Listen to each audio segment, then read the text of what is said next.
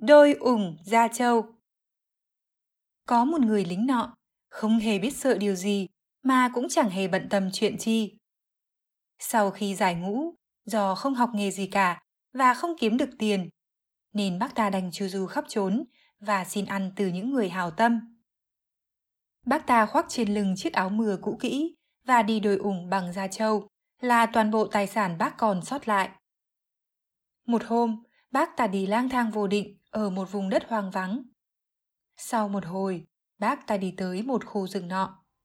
Bác ta không biết mình đang ở đâu, nhưng trông thấy một người đàn ông trang phục chỉnh tề, vận một chiếc áo choàng thợ săn màu xanh lá, ngồi trên một thân cây bị đốn ngã. Người lính bèn bắt tay anh ta, ngồi xuống bãi cỏ cạnh đó và duỗi thẳng chân ra. Tôi thấy anh đi đời ủng tốt thật đấy, nòng chúng đèn bóng. Bác ta nói với người thợ săn. Nhưng nếu anh đi ngao dù đầy đó như tôi, chẳng mấy chốc mà chúng hỏng. Xem đôi của tôi đây này, chúng làm bằng da trâu, tôi đi lâu lắm rồi, vậy mà đường nào cũng đi được hết. Một hồi sau, người lính đứng dậy và nói, tôi phải đi đây, cơn đói dục tôi lên đường rồi. Nhưng người anh em ủng sáng bóng này, con đường này dẫn tới đâu vậy nhỉ? Chính tôi cũng không biết được. Người thợ săn trả lời, tôi bị lạc trong rừng. Vậy là anh cùng cảnh ngộ với tôi rồi. Người lính nói, chúng ta hãy đồng cam cộng khổ, cùng nhau tìm đường thôi nào. Nghe vậy, người thợ săn mỉm cười và họ cùng nhau lên đường. Họ đi mãi, đi mãi, cho tới tận khi trời tối mịt. Chúng ta chưa ra được khỏi rừng, nhưng tôi thấy có ánh sáng ở đằng xa kia, nhất định sẽ giúp chúng ta kiếm thứ gì bỏ bụng. Người lính nói. Họ tìm thấy một ngôi nhà bằng đá, bèn gõ cửa. Một bà lão già mở cửa. Chúng tôi đang tìm một chỗ nghỉ chân đêm nay, cùng với chút gì bỏ bụng. Bụng tôi lép kép như cái túi rỗng vậy. Người lính nói. Các ngài không nghỉ lại đây được đâu, bà lão nói. Đây là nhà của bọn cướp. Khôn hồn thì đi mau, trước khi chúng về tới. Kẻo không các ngài tối mạng. Không đến nỗi vậy đâu, người lính trả lời. Đã hai ngày trời tôi chưa được miếng nào vào miệng. Tôi có bị giết chết ở đây hay chết đói trong rừng thì cũng vậy cả thôi. Tôi cứ vào đây. Người thợ săn không định vào, nhưng người lính kéo tay anh ta, lôi vào cùng. Vào đi nào, người anh em thân mến. Chúng ta không chết nhanh vậy đâu. Bà lão thấy thương hại hai người họ, bèn bảo. Hãy nấp đằng sau bếp lò. Nếu bọn chúng ăn còn dư lại thứ gì, nhân lúc chúng ngủ, tôi sẽ tìm cách tuồn vào cho. Họ vừa chui vào trong góc thì 12 tên cướp ua về, ngồi vào bàn và dục dã mang đồ ăn lên. Bà lão mang lên những đĩa thịt nướng ê hề và bọn chúng chén ngon lành. Người thấy mùi đồ ăn thơm lừng, người lính bèn nói với người thợ săn. Tôi không nhịn được nữa, tôi ra ngồi ăn cùng chúng đây. Anh mà làm vậy thì chúng ta tiêu đời. Người thợ săn nói và giữ tay người lính lại. Nhưng người lính đã lớn tiếng hò. Bọn cướp nghe tiếng, bèn quẳng rào nĩa, trốn dậy và phát hiện ra hai người đang nấp đằng sau bếp lò. Chúng kêu lên. À ha, các quý ông ngồi trong xó. Các người làm gì ở đây vậy? Các người được cử đến đây dò thám phải không? Hãy đợi đấy, các người sẽ biết thế nào là bay trên cành cây khô. Lịch thiệp chút nào, người lính nói. Tôi đói lắm rồi, cho tôi ăn chút gì đi đã, rồi các anh muốn làm gì tôi thì làm. Nghe vậy, bọn cướp lấy làm kinh ngạc. Tên tướng cướp nói, ta thấy người không hề biết sợ. Vậy được, các người sẽ được ăn, nhưng sau đó các người phải chết. Các anh cứ chờ rồi sẽ biết.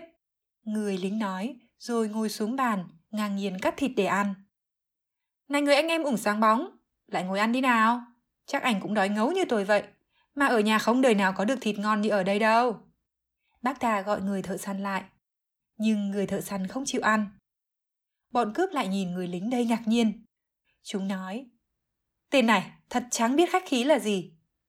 Một hồi sau, người lính nói, tôi ăn nó căng cả bụng rồi, giờ hãy mang đồ uống ngon ngon lên cho tôi nào. Tên tướng cướp đang cảm thấy hào hứng, bèn nói với bà lão. Hãy mang một chai rượu dưới hầm lên đây, lấy loại ngon nhất đấy. Người lính bật nắp chai thành tiếng, rồi cầm chai rượu lại gần người thợ săn và nói. Chú ý nhá, người anh em, những gì anh sắp chứng kiến sẽ khiến anh ngạc nhiên. Giờ tôi sẽ nâng cốc, chúc sức khỏe cả bọn. Nói đoạn, bác vùng chai rượu qua đầu bọn cướp và la lên.